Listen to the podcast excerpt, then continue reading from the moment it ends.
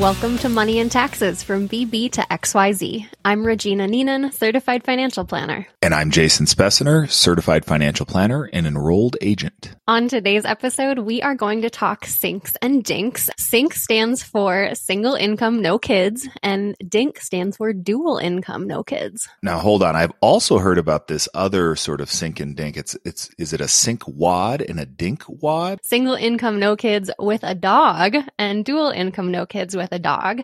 And uh, this past weekend, while I was scrolling my Instagram, I also came across SINKWAC and DINKWAC. So instead of a dog, it's with a cat.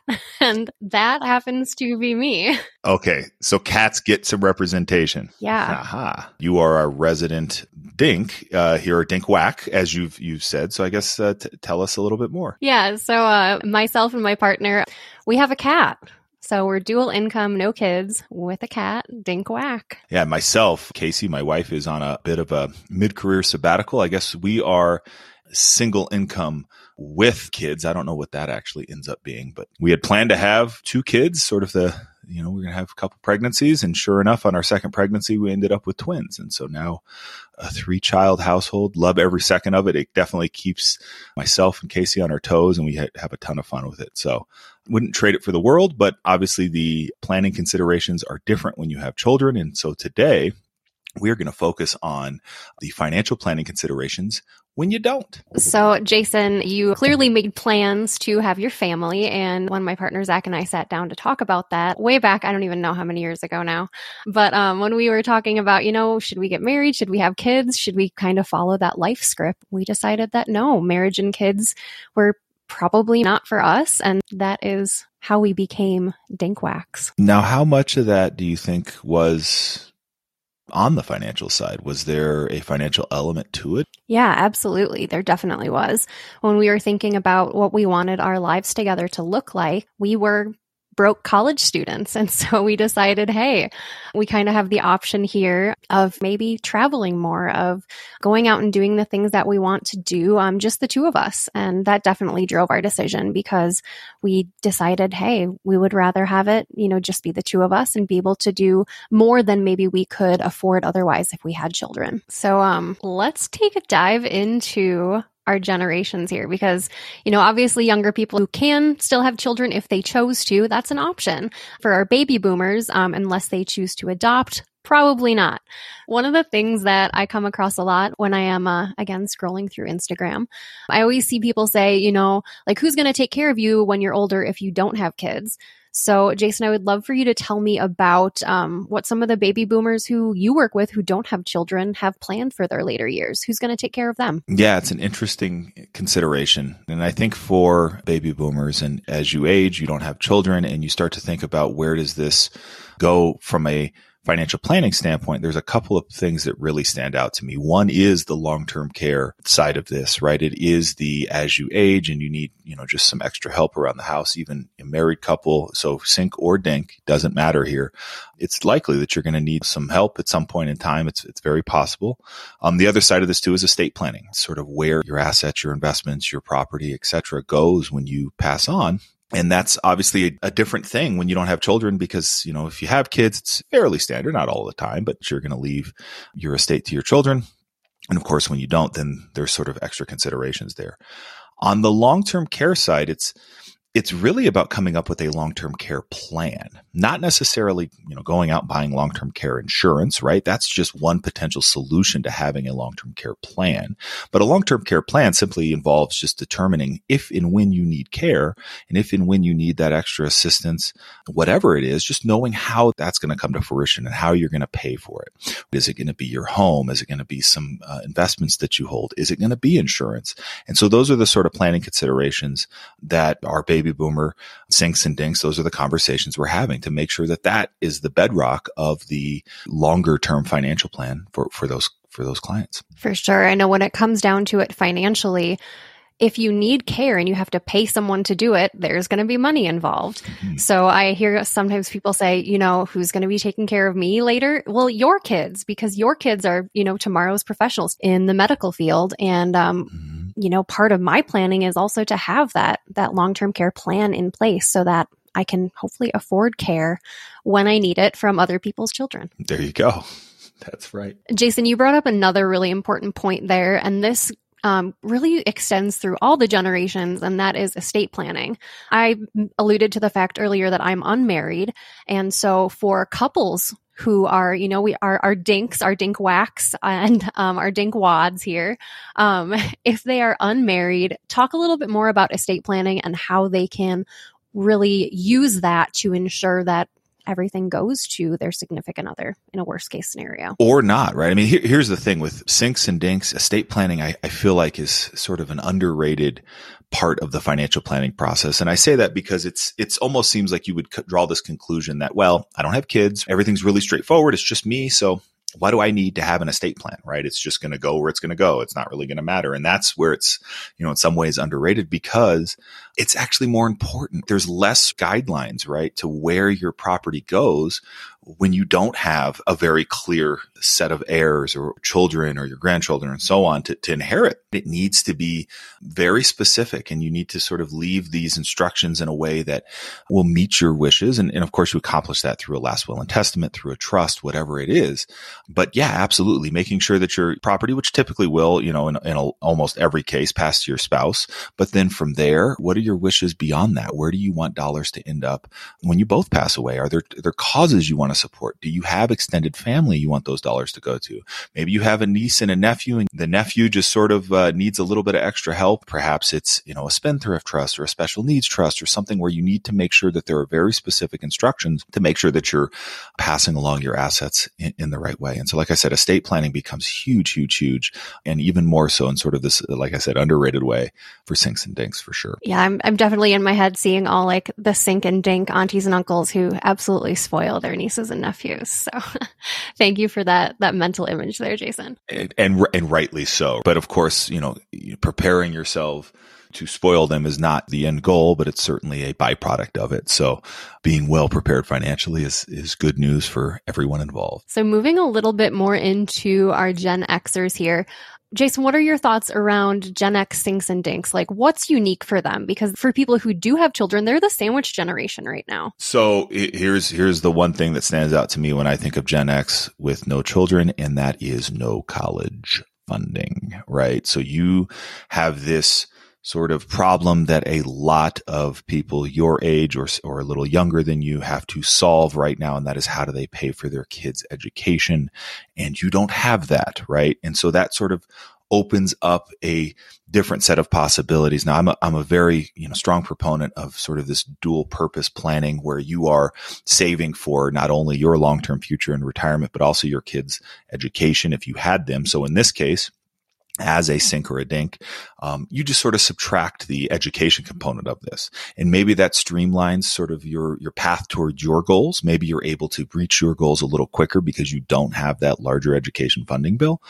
And that's great, right? That's great that, that that's sort of not there for you.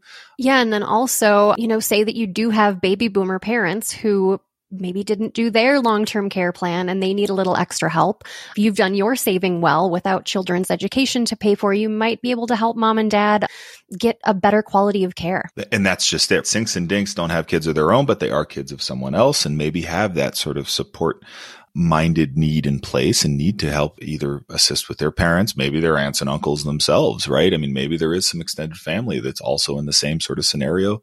And you're in that fortunate place as far as what your goals or needs are at that point in time and as far as what you need to actually spend dollars on to be able to help in, in some cases. Yeah, there goes my, my auntie and uncle image there. Um, maybe you were the, the spoiled child of a, a sink or dink family member who loved you very much and who you want to kind of repay by, by taking great care of them in their older years. So yeah, Jason, do you see a lot of your Gen X clients using their financial planning skills to like build up a vacation fund or buy a second home? What are they doing when they're not paying for their children's education because they don't have kids? Yeah, it's more sort of resource intensive for other things. There's just more available. And so it becomes things like vacation home, more, more travel in general dollars for maybe different projects, maybe a kind of more involved set of hobbies or retirement that they're preparing for. And recently I've had a few clients that have been interested in taking up flying, for example. And so there's this sort of budget to be able to pay for a very expensive hobby, but one that will transcend not only their working lives, but then also into retirement.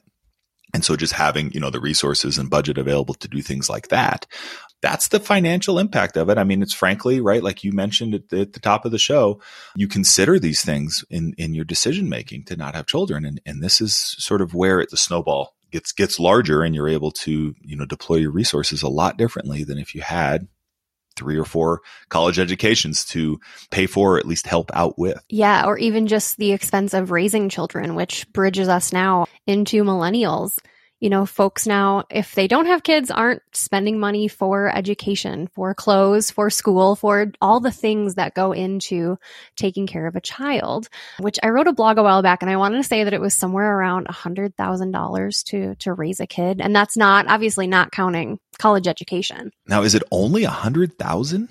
Is it more? Like 400k i feel no like. no no. Um so i just looked this up and uh, it's way more. It's over 270000 to raise a child to age 18 i was gonna say so if if if it were only 100k like thank goodness i'm almost there right?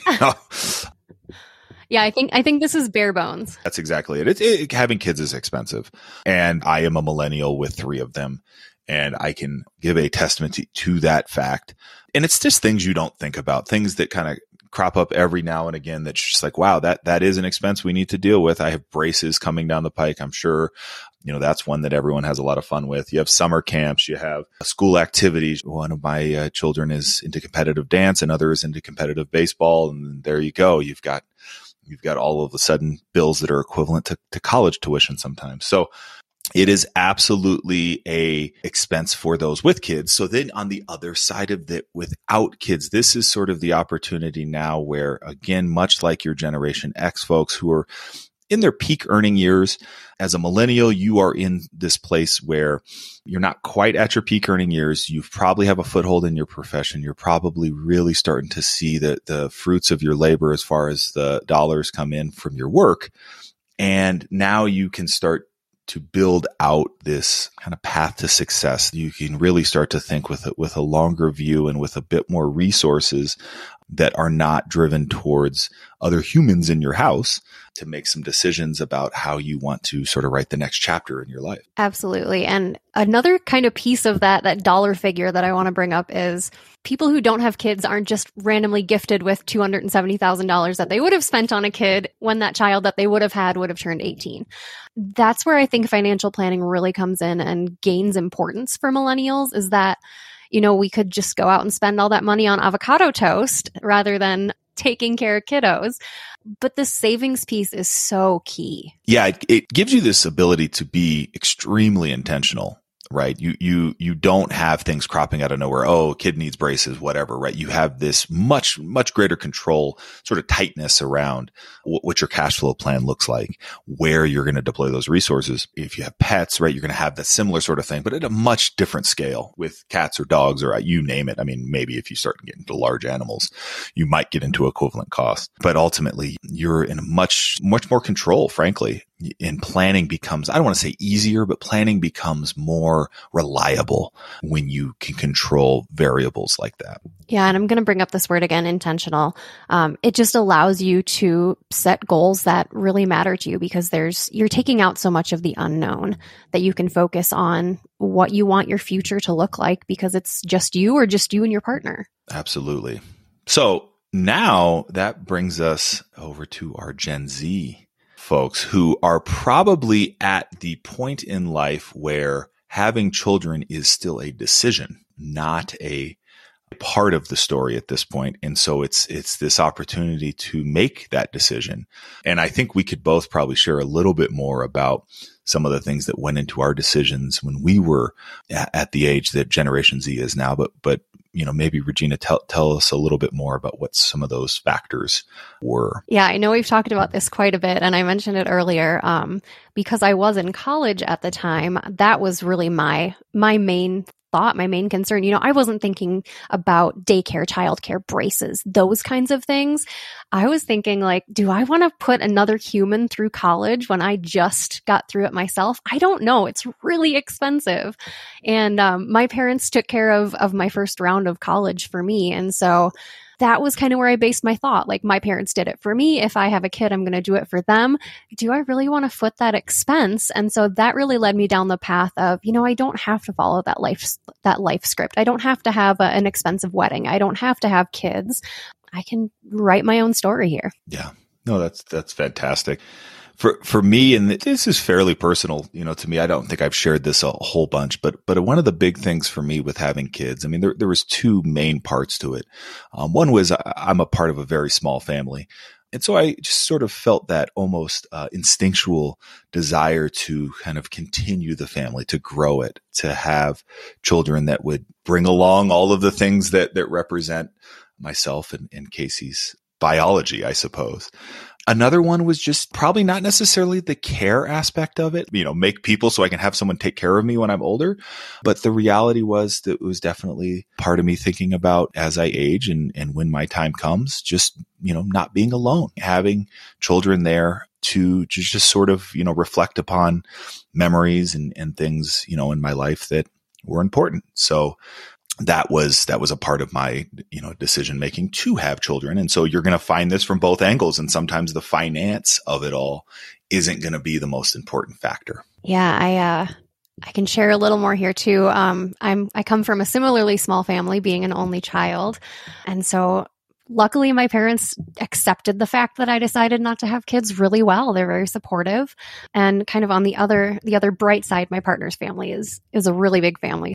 Um, and Jason, you you mentioned um, a little bit about care, and you know having that kind of natural circle of family around you as you age. And I think if we look at this from Gen Z's point of view, you'll want to build in a really strong friend group, like build your own family with people who you know as you age so that you have that when you get to, you know, the age that baby boomers are now.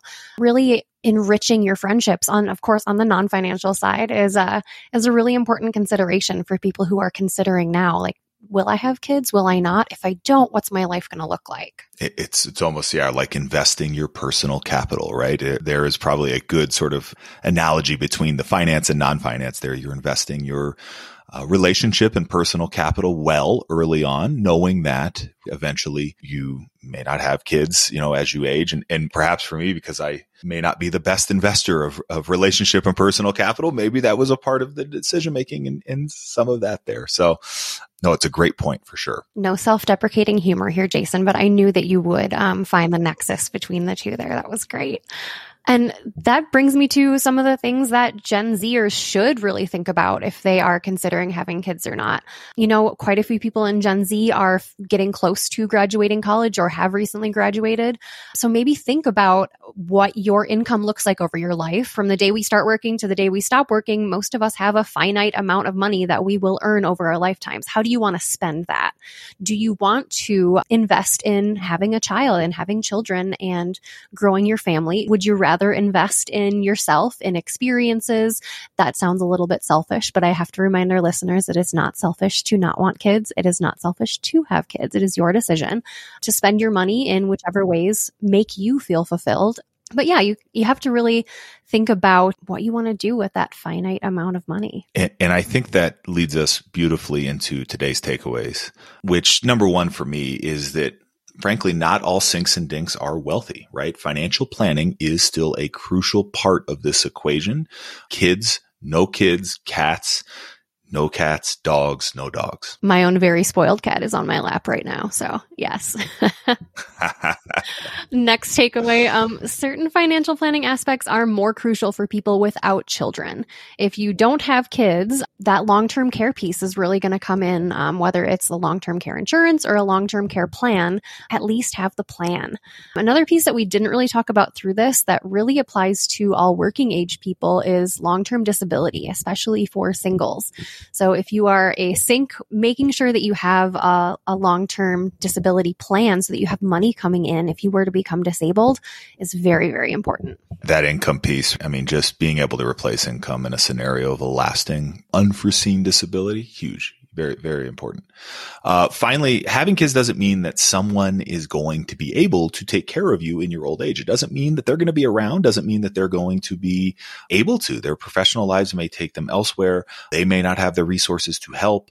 So as far as that part of the decision making and thinking about having children as sort of that fail safe or relief valve for you as you age, remember that's, that's not always a sure thing. And a little bonus takeaway here do your estate planning make sure that everything is set up to happen according to your wishes. Yeah. I mean, for sure, right? Estate planning is a short bit of pain for a lot of reward and it's worth it. it. It is awkward conversations and lots of things to consider, but the payoff for it is just immense to yourself and everyone around you.